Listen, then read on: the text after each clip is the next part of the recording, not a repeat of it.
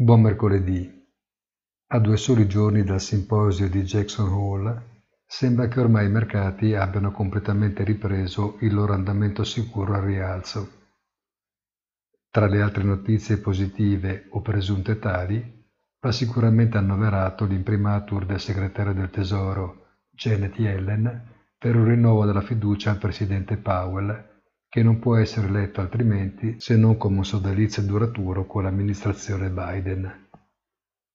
Non va dimenticato che Janet Yellen, precedente presidente della Fed sotto l'amministrazione Obama, ha passato il testimone proprio a quel Powell di cui oggi le sostiene la candidatura al rinnovo dell'incarico.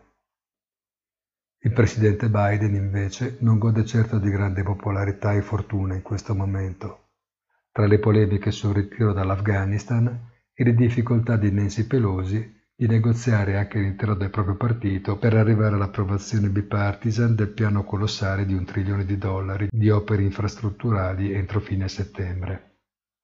Chissà infine se tra i temi trattati dal gota dell'alta finanza ci sarà spazio anche per parlare di cripto, considerato quanto stia divenendo un tema di interesse operativo e non più solo accademico. Buona giornata e come sempre appuntamento sul sito easy-finance.it.